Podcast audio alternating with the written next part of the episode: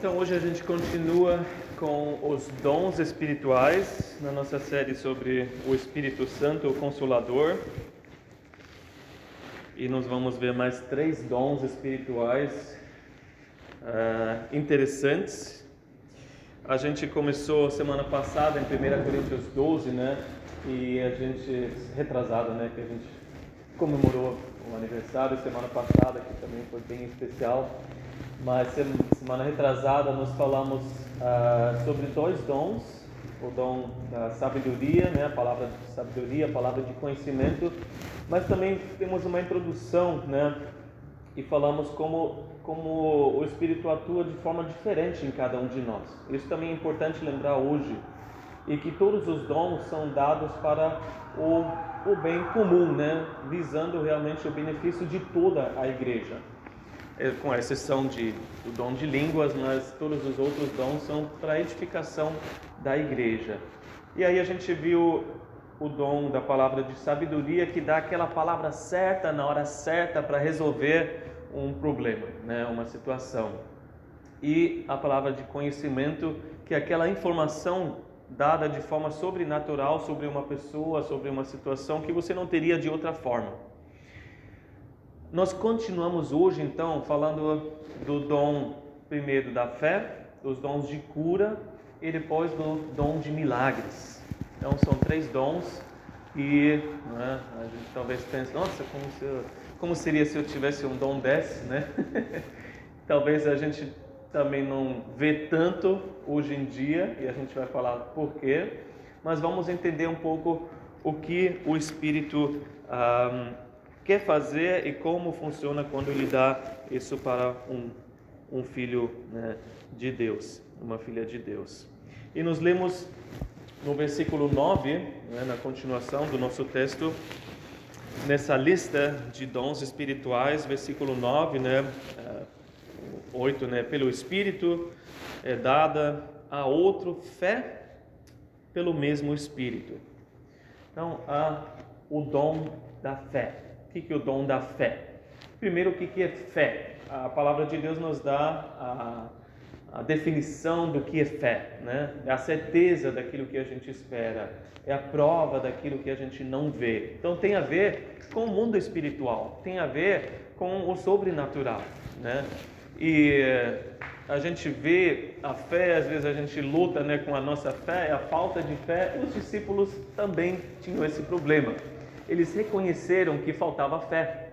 Então, certa vez em Lucas 17, eles pediram para Jesus: Senhor, aumenta a nossa fé, porque a gente não tem. Aí abriu margem para Jesus falar sobre o poder da fé. Ele falou em Lucas 17, 6: Se vocês tiverem fé do tamanho de uma semente de mostarda, que é a menor, né? poderão dizer a esta amoreira: arranque-se e plante-se no mar, e ela lhes obedecerá. Então, uma fé pequena pode fazer grandes coisas porque é fé num grande Deus. Né? Mas imagina o que grande fé poderia fazer. De repente, um caroço de né, algo maior, um abacate, né? o que, que, poderia acontecer com esse tipo de fé? Uh, existem diferentes tipos de fé para a gente entender o que é o dom da fé. Primeiro, tem a fé salvadora. Né? Se nós ouvimos o Evangelho, né, as boas novas que Jesus veio, que Jesus viveu, morreu né, e ressuscitou por nós, e nós entendemos isso, né? nós realmente tomamos isso para nós. Ele não morreu apenas para o mundo, mas para nós, porque Ele nos ama pessoalmente, individualmente. E aí Deus dá esse dom de fé, da fé salvadora, né? e a gente ao mesmo tempo toma a decisão e fala: Eu quero colocar toda a minha fé, toda a minha confiança em Jesus. E não me pergunta o que vem antes, se é a fé ou a decisão do ser humano, de repente ao mesmo tempo, não sei o que vem antes, o que vem depois, Deus que sabe, mas importante é que naquele momento a pessoa nasce de novo. Naquele momento uh, em que ela coloca a sua fé em Jesus, os, os pecados são perdoados, né? Ela é uma nova criação em Cristo Jesus, é feito filho, filha de Deus. E isso vem porque ela ouviu. A Bíblia fala que tem essa sequência. A fé vem pelo ouvir, né? Romanos 10, 17. A fé vem por ouvir a mensagem, a mensagem é ouvida mediante a palavra de Cristo. E depois de ouvir, né, existe também o, o Espírito veio né, em forma de pomba. foi no batismo de Jesus, né? É, existem, existe no inglês pelo menos a diferença entre, é, não sei se é pombo, pomba em português, né? É, pigeon e dove. Dove, né, é, é, aquela pomba mais limpa, né, que se usa nas Olimpíadas, né, o símbolo da paz e tudo mais. O pigeon é aquela coisa suja mesmo, né, então o espírito é representado pela dove, né, não pela pigeon. Tem essa diferença, acho que no português não traduz tão bem. Mas nós ouvimos a mensagem né, e nós cremos nessa mensagem e então precisa de uma confissão também. Porque Romanos 10 continua falando, ou fala também em versículo 9: se você confessar com a sua boca que Jesus é, é o Senhor e crer em seu coração que Deus o ressuscitou dentre os mortos, será salvo. Então existe essa sequência: você ouve, você coloca essa fé que Deus também te dá como presente né, em Jesus, e aí você confessa com a sua boca aquilo que você crê no coração e você é salvo. Infelizmente, alguns cristãos param aí, né? Eu sou salvo, bom, pronto, terminou aí para mim, vou para o céu, o resto não importa. Importa sim, né? Porque existe uma outra fé, que é a fé nas promessas de Deus. Deus nos deu promessas e a gente precisa acreditar que Ele não apenas nos salva, mas que Ele nos ajuda no dia a dia. É você confiar nessa palavra, que aquilo que Deus falou é a verdade, e você aplicar essas promessas específicas para situações que você está vivendo. É, depois que Jesus ressuscitou, os discípulos ainda ficaram com dúvidas, né? E eles tinham a promessa da boca de Jesus que ele voltaria, que ele ressuscitaria, e mesmo assim eles não estavam nem acreditando quando viram ele na sua frente. Em Marcos 16, 14, ele censurou-lhes a incredulidade e a dureza do coração, porque não acreditaram nos que tinham visto depois do, de ressurreto. Então Jesus falou e, repreendeu-os, né? censurou-lhes a incredulidade, tendo a promessa da sua ressurreição. A mesma coisa aconteceu com os discípulos no caminho de Emaús. Né? Ele falou: Vocês não leram nos profetas tudo o que deveria acontecer e agora vocês não acreditam? É. Então, existe isso, né? a nossa incredulidade em relação às promessas de Deus. Essa fé nas promessas de Deus também é uma fé que cresce, né? Em comparação com a fé salvadora, que é uma vez, né? Você crê no Senhor é salvo, mas a fé nas promessas cresce na medida em que a gente anda com o Senhor, na medida em que a gente experimenta a sua fidelidade, né? No decorrer dos anos, você percebeu como Ele cuida de você, como Ele provê para a sua vida, como Ele guia você.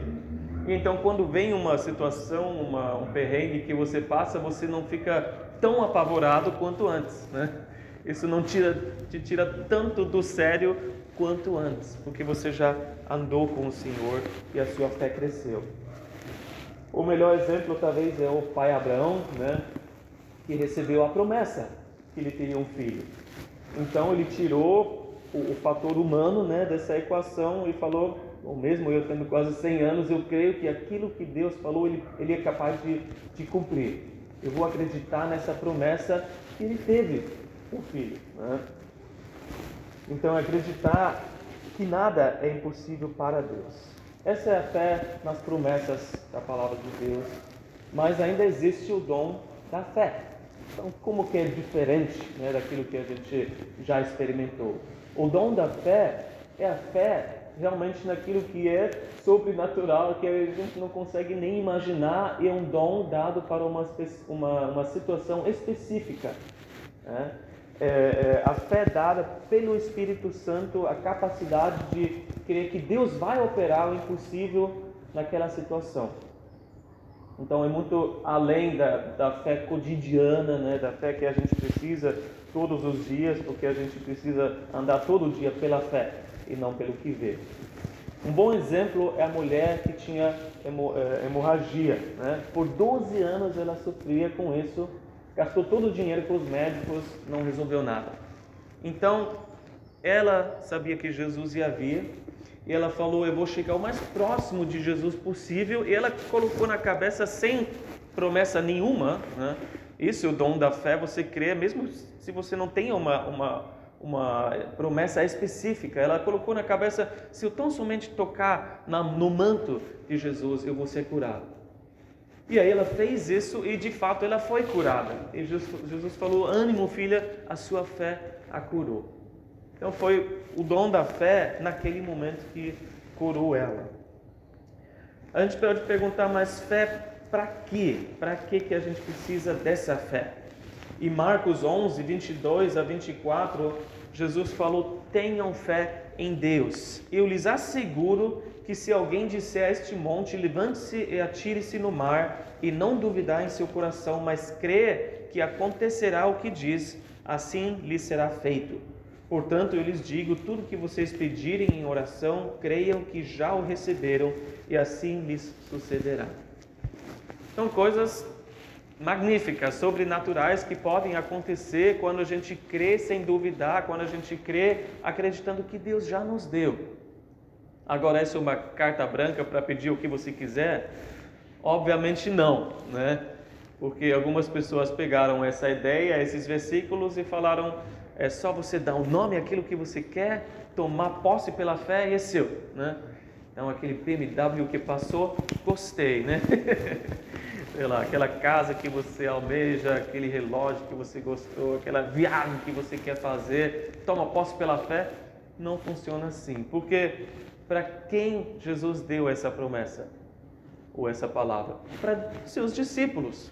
E um discípulo, por definição, é aquela pessoa que negou a si mesmo, que tomou a sua cruz e que segue Jesus. Então não é para o benefício próprio que Jesus nos dá essa fé, mas é em favor do seu reino, é em favor de outras pessoas. Não para o nosso luxo, o nosso enriquecimento, porque nós que somos discípulos morremos para os desejos da nossa carne. Essa é uma fé para momentos especiais, como eu falei, não para qualquer hora, principalmente quando a gente fala no avanço do reino de Deus. Né? Não para o enriquecimento né, da minha vida, para mim, mas quando a gente vê que Deus está operando nesse mundo, de forma grande, mas também de forma pequena. Pode ser né, nas igrejas, num país, pode ser na família. Mas é tanta fé que você tem que você não se preocupa, que você tem certeza que Deus vai operar. E é tanta fé, esse dom da fé, que você ainda motiva outros a crerem. Quando todo mundo já desistiu de crer, porque as dificuldades são tão grandes, tem uma pessoa que crê e ela leva as outras a crerem também. Esse é o dom da fé, que motiva os outros para fazer, para crer que Deus vai fazer o extraordinário. Então, talvez seja né, um, um grande projeto de construção que a igreja tem e as pessoas falam, ah, é impossível, né? Como que a gente vai ter esse dinheiro? E Deus faz. De repente é um avanço no sentido de esse ano nós queremos implantar tantas igrejas, como já aconteceu na Índia, né? Um pastor que tinha o desejo e a fé de, de plantar 100 igrejas dentro de um ano. E aconteceu, né? Quem está comigo? Eu creio. Foi assim. Ou de enviar tantos missionários, né? mas também pode ser uma situação familiar, uma reconciliação familiar, numa situação que você não consegue mais entender como pode ser desfeita e alguém crê que isso é possível, Deus faz. De repente, a transformação de uma vida que ninguém mais tem fé ou acredita que tem esperança para essa pessoa, mas alguém crê. E essa fé é dada pela vontade soberana de Deus. Não é que você vai produzir essa fé, é impossível. É o dom. Para quem Ele quer, para operar do modo como Ele quer né? e para esse momento específico como Ele quer. E quando a gente fala de fé, ao mesmo tempo a gente não pode excluir o sofrimento que também existe. Que Deus permite o sofrimento por seus propósitos, Ele sabe por quê. Né? Pedro, por exemplo, a gente lê no, livro, lê no livro de Atos, foi liberto da prisão, enquanto Tiago foi decapitado. E agora, Tiago tinha menos fé? Não, eram dois homens piedosos de fé, né? mas um sofreu mais que o outro. Quando a gente abre Hebreus 11, tem aquela lista né, de, dos, dos heróis da fé. E aí chega aquela parte que não tem nem nome, né? mas simplesmente situações que essas pessoas de fé passaram. Em Hebreus 11, 36 e 37, a gente lê que outros enfrentaram zombaria e açoites. Outros ainda foram acorrentados e colocados na prisão, apedrejados, cerrados ao meio, postos à prova, mortos ao fio da espada, andaram errantes, vestidos de pele de ovelhas e de cabras, necessitados, afligidos e maltratados. Porém, o mundo não era digno deles.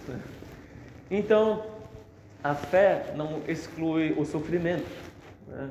E quem tem muita fé também não quer dizer que ele vai estar no mar de rosas mas Deus escolheu a fé como meio de operar nesse mundo. Foi Ele que escolheu que fosse assim, mas todos nós estamos sujeitos a, a esse mundo né, em pecado. Deus escolheu que fosse assim até para que ninguém possa se vangloriar. Porque a nossa tendência é sempre achar que a gente consegue, né? Ah, precisamos de dinheiro para um projeto, então vamos fazer né, montar algum, algum projeto para levantar esse dinheiro. Né? Então todo mundo tem que dar 100 reais por mês para a gente, sei lá, a forma, como Deus às vezes pode usar também, mas a gente tenta de repente montar uh, um projeto, alguma forma para resolver os nossos problemas. Mas no final, Deus, a Deus pertence toda a glória, não a nós. E as pessoas precisam ver que Jesus é poderoso é ressurreto. E onde Jesus manifesta o seu poder, o sobrenatural? É no meio da igreja, do seu povo. E quando isso não acontece, quando a gente não, não está conectado com o Senhor, né? quando Deus não opera através de nós o sobrenatural, as pessoas vão procurar em outros lugares. Porque é a igreja que Deus né, determinou que fosse, fossem as pessoas no meio das quais ele vai manifestar o seu poder sobrenatural. Mas se não acontecer, as pessoas vão para o espiritismo, vão para macumba, vão né, para, sei lá, nova, nova era, não a padaria, né?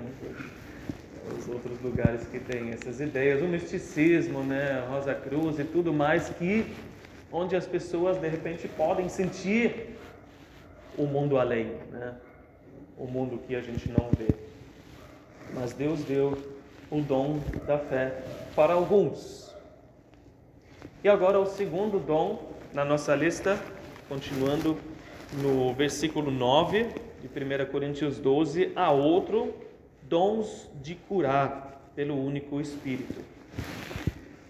A gente, claro, quem tem filho, ensina seu filho, Deus cura. Né?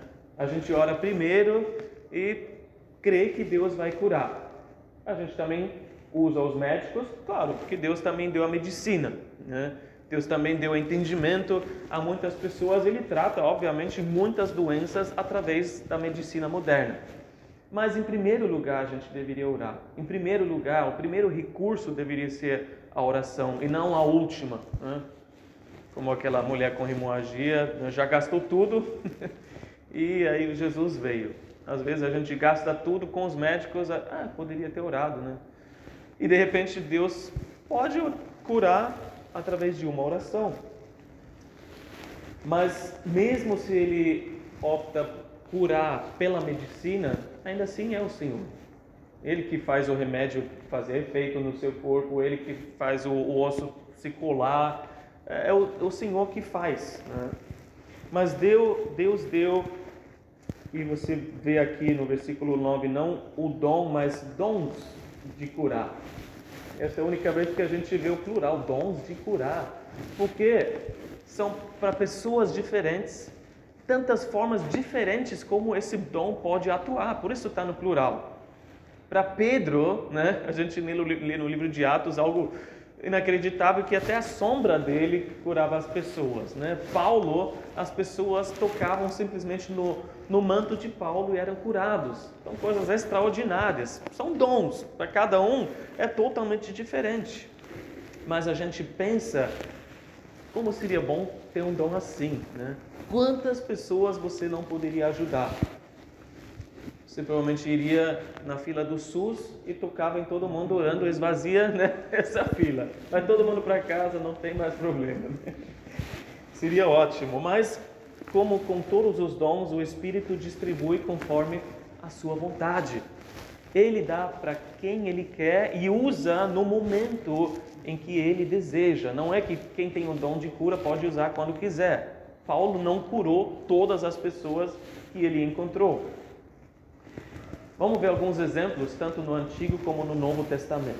No Antigo, tem um bem específico que é de Abraão e o rei Abimeleque.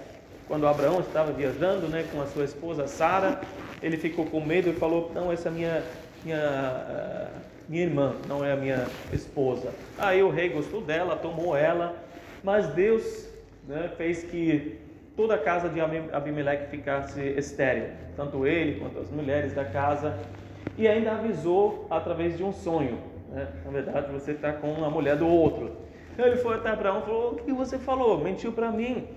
Ah, então é, é, é, meia irmã, assim, né? E tal, tal. É uma meia mentira, né? É mentira, é mentira. Então ele devolveu o Sara e falou: Meu, ora por mim, que eu, eu quero ter filho no futuro. Então Abraão orou e Deus ouviu a oração e ele foi curado.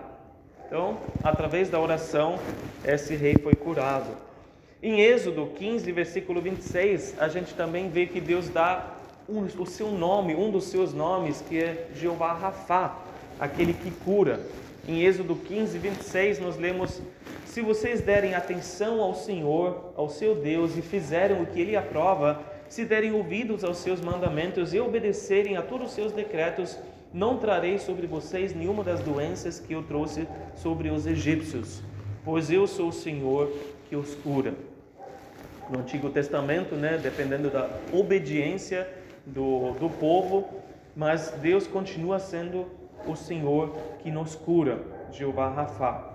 Um outro exemplo ainda em 2 Reis 20 foi o rei Ezequias, que ficou muito doente, quase morreu, e aí Deus avisou Isaías, o profeta, para avisar, né, mandar um recado para esse rei ó, coloca a sua ordem, sua, sua casa em ordem, que você vai morrer mesmo. Quando ele ouviu isso, ele ainda tinha esperança que, que fosse sair dessa, né? Ele, ele começou a chorar, a implorar ao Senhor, por favor, me, me cura, né? me dá mais anos de vida. E imediatamente Deus ouviu a oração e falou: Isaías, volta para lá, fala para ele que eu vou curar ele. E ele ganhou mais 15 anos de vida. Então foi através da palavra de Isaías, que com certeza é uma oração que ele fez aí, através da oração que o rei fez, que ele foi curado. E no Novo Testamento, dado que a gente vê mais, principalmente através do ministério de Jesus. Foi Jesus que curou a sogra de Pedro. E aí não foi apenas uma cura, mas naquela noite as pessoas trouxeram um monte de endemoniado e doente. E diz que Jesus expulsou todos os demônios e curou todas as pessoas ali. E Mateus ainda fala que ali cumpriu-se a profecia de Isaías, ele tomou sobre si as nossas enfermidades e sobre si levou as nossas doenças. Ele morreu também na cruz para nos curar né, das doenças físicas. Então, uma grande parte do ministério de Jesus foi né, focada na cura. Muitas vezes ele, ele curou todas as pessoas de uma multidão. Mas um detalhe: nem todas as vezes ele curou todos. Por exemplo, ele não esvaziou aquele tanque de Betesda, né? Esquece de pular na água, vamos todo mundo agora, vamos fazer uma festa pulando porque todo mundo está curado agora. Né? Foi uma pessoa só que ele curou. Então não é que todos são curados e a gente vai ver daqui a pouco já algumas razões para isso.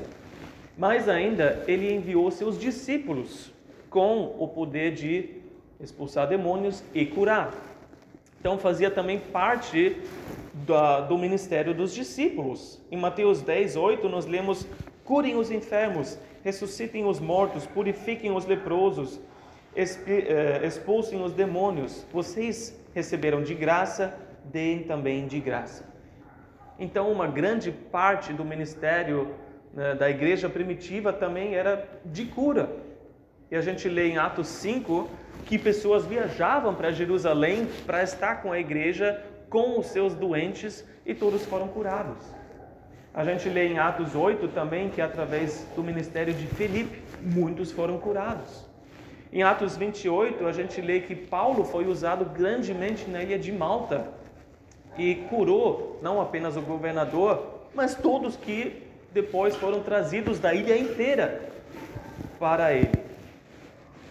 A gente tem todos esses exemplos e a gente fala, e hoje? Como que está hoje? A Bíblia continua sendo a mesma, a palavra é a mesma. E a gente lê numa igreja, na época, né, com o pastor Tiago, em Tiago 5, 14 e 15, ele fala: Entre vocês há alguém que está doente? Que ele mande chamar os presbíteros da igreja, para que estes orem sobre ele e o unjam com óleo, em nome do Senhor.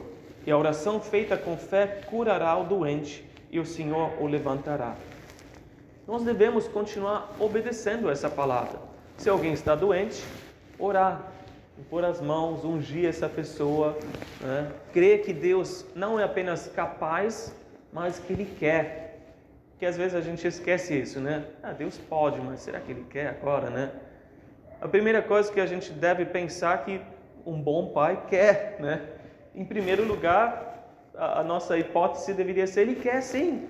A gente precisa orar para isso. E como o Tiago fala, chamem os presbíteros. É bom não orar sozinho para uma pessoa, mas chamar alguém. Por quê? Quando Deus decidiu eh, curar alguém, naquele momento mesmo ou mais tarde, ninguém sabe quem foi, né? Não vai ser chamado a atenção para uma pessoa. Nossa, ele deve ter o dom de cura. Vou trazer a minha família toda que está doente. não, mas foram várias pessoas, não sei quem foi, foi Deus. Deus vai receber toda a glória dessa cura. Mas vai ter pessoas que são curadas e outras que não são. E aí a gente fala, mas por que, que a gente não vê tantas curas quanto no Novo Testamento, na igreja primitiva? O que, que aconteceu? E aí, esse dom, e todos os outros também, algumas pessoas falam, deve ser porque os dons cessaram. E algumas pessoas realmente acreditam né, que não existem mais os dons hoje em dia que só foi para os apóstolos. Foi naquele momento quando a igreja estava expandindo, porque estava no mundo totalmente em oposição a Jesus. Na época não tinha seminários, instituições, as igrejas espalhadas assim como hoje. Então precisava do sobrenatural, mas hoje não precisa mais, dizem eles, porque hoje tem como convencer o não cristão de forma intelectual, não precisa mais da manifestação sobrenatural. Então, já se resolveu. Porém, a história da igreja prova o oposto. A gente tem vários relatos, manifestações bem documentadas de que, por exemplo, esse dom de cura continuou sendo real. Na vida de João Wesley, por exemplo, no século XVIII, em outros tempos de avivamentos, nós vemos as pessoas sendo curadas de forma sobrenatural, dessa forma com o dom da fé. E seria ainda inconsistente falar que Deus que curou de Gênesis a Apocalipse, de repente parou. Mas por que parou? Não quer mais? Não, não, não pode mais? Não. Deus não mudou, né? Deus não, colocou, não é limitado e não colocou esse limite em si. Então, ainda todos que querem e oram com fé podem ser curados. Mas, voltando para a nossa pergunta por que, que tem tão poucas manifestações hoje? Não sei se você já viu uma, uma cura milagrosa dessa forma. Mas a gente pergunta, mas por que tem tão poucas ocasiões hoje? Primeiro, a gente deve colocar só porque não está acontecendo aqui, não quer dizer que não está acontecendo em lugar nenhum do mundo. Porque existem relatos que na, na Ásia, em outros lugares, está acontecendo sim. Né? Aí cabe você crer ou não se isso está acontecendo. E em segundo lugar, a grande incredulidade, o ceticismo hoje, em geral, não está ajudando. E a gente sabe que Jesus, de certa forma, não vai operar num ambiente assim. Quando ele foi para sua cidade natal de Nazaré, a Bíblia diz que ele não realizou muitos milagres. Que as pessoas olharam para ele e, com né, céticos como eram, falaram: Esse filho do carpinteiro está fazendo o que aqui? Vai fazer o que aqui? Não acreditaram que Jesus seria capaz de fazer milagres. E mesmo os discípulos, aqueles que conheciam ele, né, não tinham fé. A incredulidade, quando tentaram expulsar um demônio, em Mateus 17, 20, Jesus falou: Porque a fé que vocês têm é pequena, por isso não conseguiram. Ele falou: Eu lhes asseguro que se vocês tiverem fé do tamanho de um grão de mostarda, poderão dizer este monte: Vá aqui, daqui para lá, e ele irá, e nada lhes seria impossível. Então a culpa que a gente não vê tanta coisa acontecendo não é de Deus, é nossa é da nossa incredulidade de certa forma também. E ao mesmo tempo, porque a gente vê tão poucas manifestações?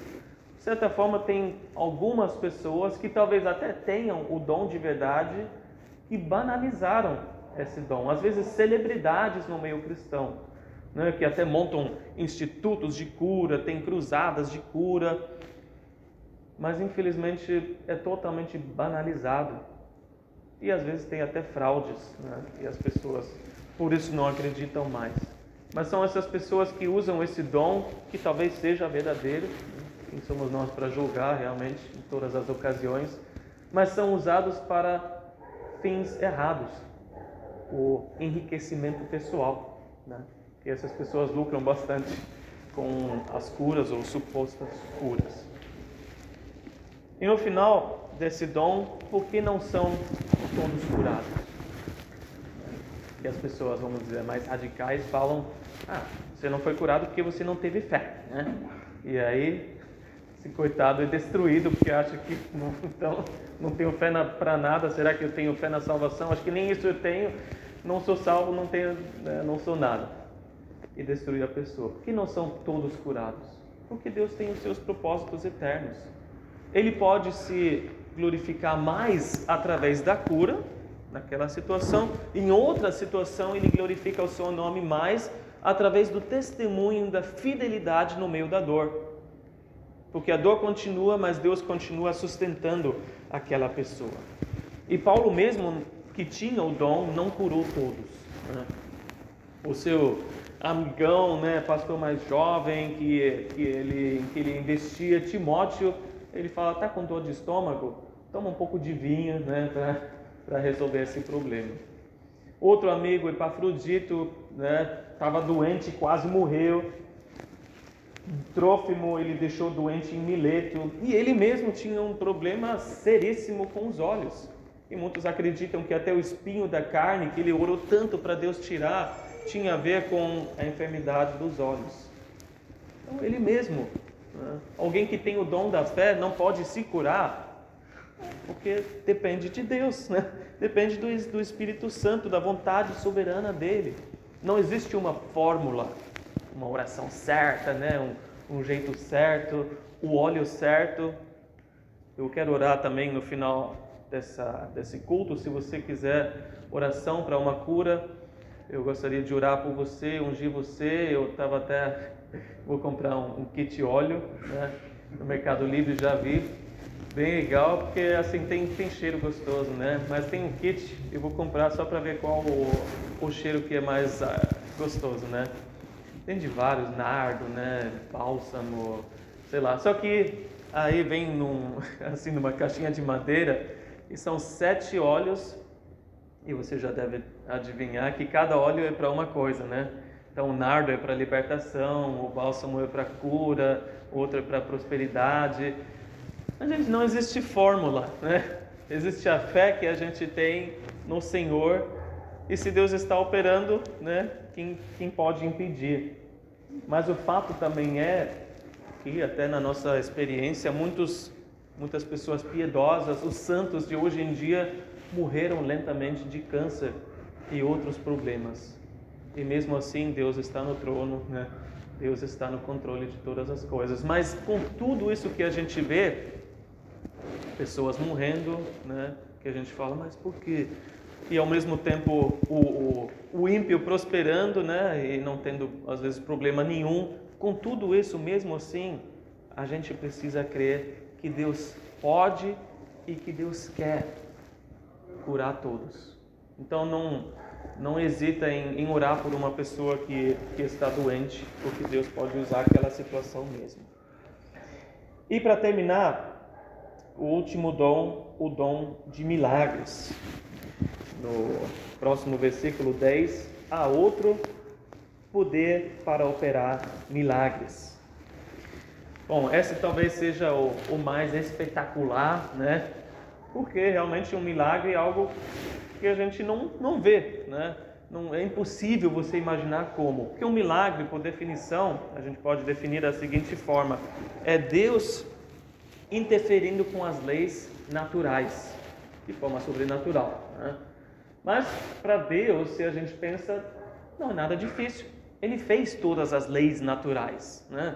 Grande coisa dele suspender uma lei que ele mesmo criou por determinado tempo ou usar uma outra lei para ultrapassar aquela lei que está dando um problema naquele momento para fazer um milagre.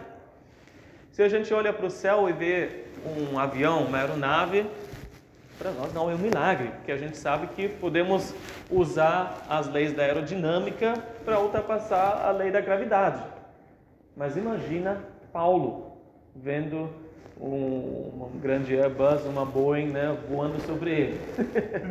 Nossa, que milagre é esse, né? Que pássaro gigante. Né?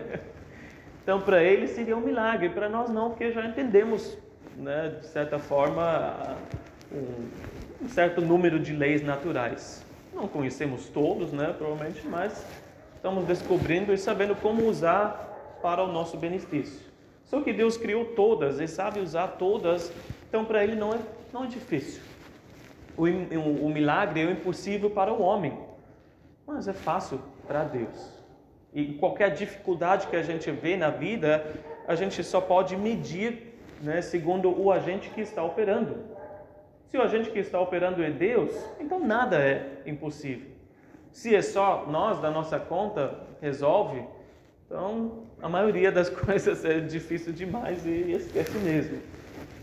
Se a gente olha o primeiro milagre que aconteceu, Gênesis 1:1, né?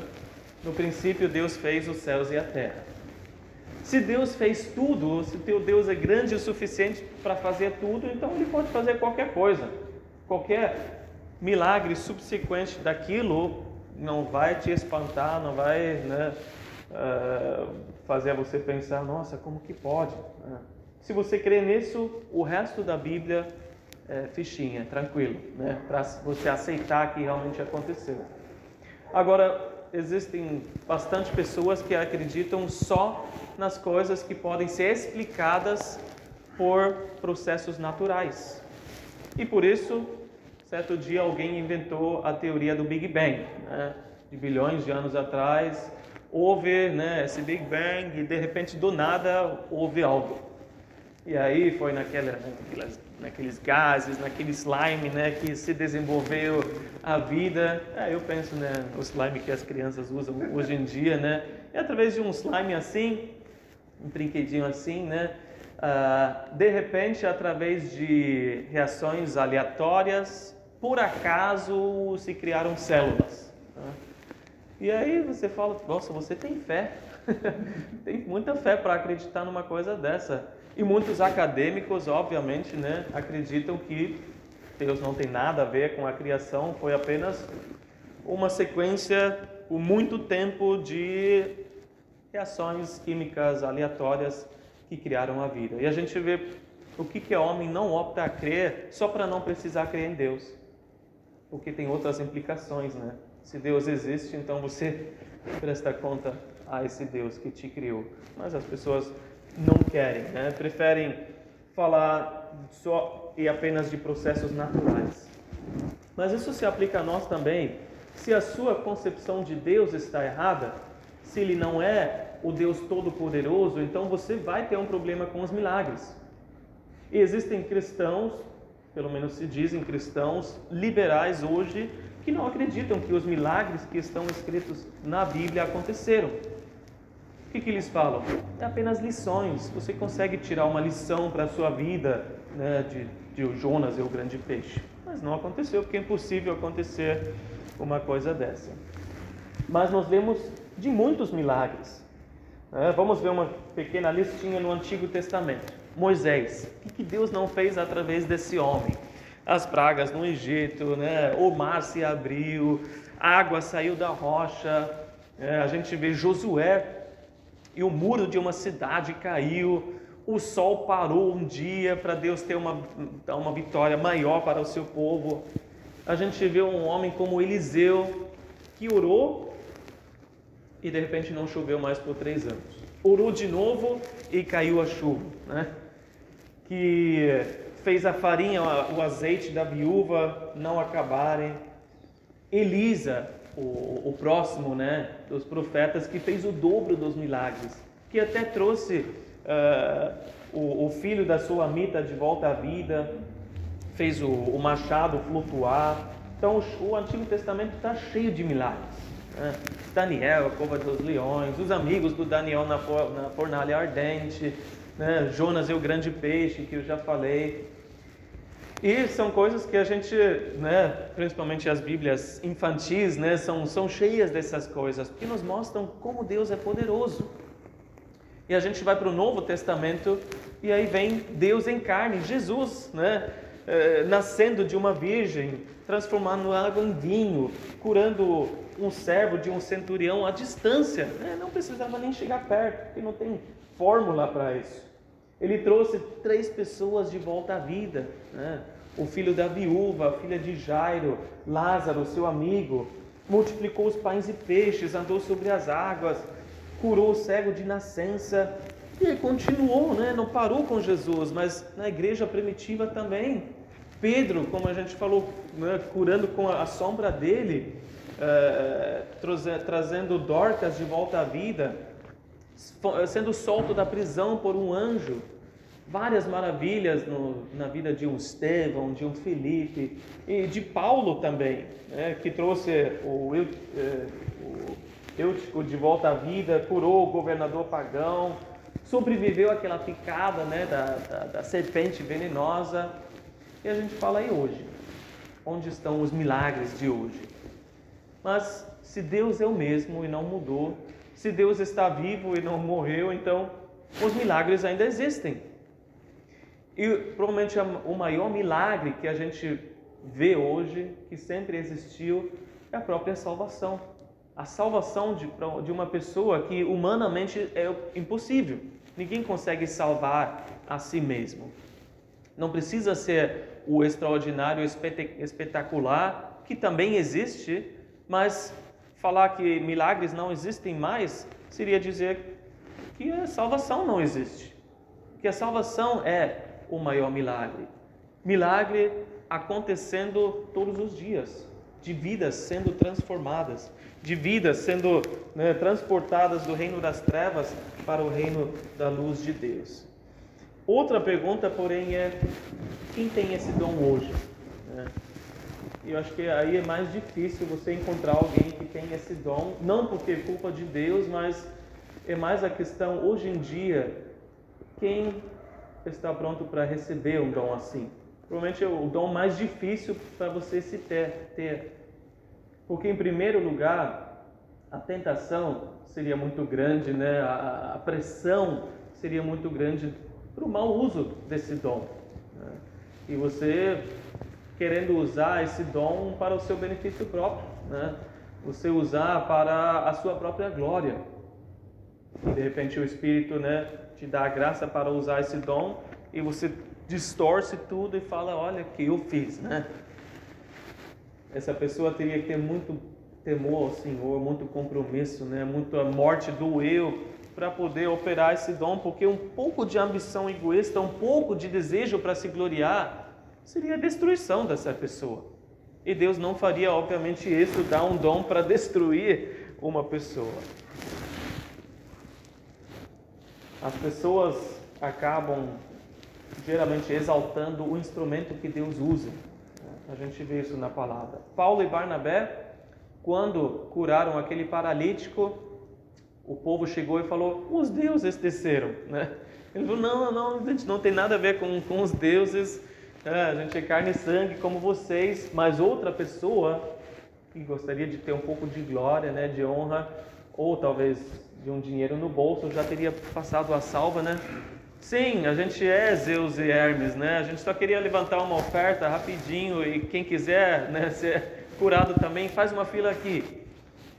E aí já montou o Ministério de Milagres, né? a tenda de milagres. Um problema é isso, né? Esse mau uso. Outro problema que nós já mencionamos é o ceticismo, que nós somos educados a usar o nosso raciocínio. E é difícil não projetar as nossas uh, limitações a Deus. Como você ora, por exemplo, se alguém está com gripe, com resfriado? E como você ora se alguém está com câncer? A gente até muda né, as palavras que a gente usa. É, ah, Senhor, usa, né, cura esse meu irmão tal. Ah, Senhor Deus dos céus, que criou os céus e tudo mais. Já...